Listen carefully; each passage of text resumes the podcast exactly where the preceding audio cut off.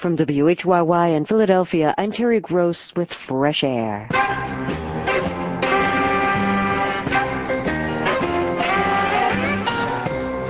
September 11th and the war against terrorism has increased the urgency of restarting the Middle East peace process.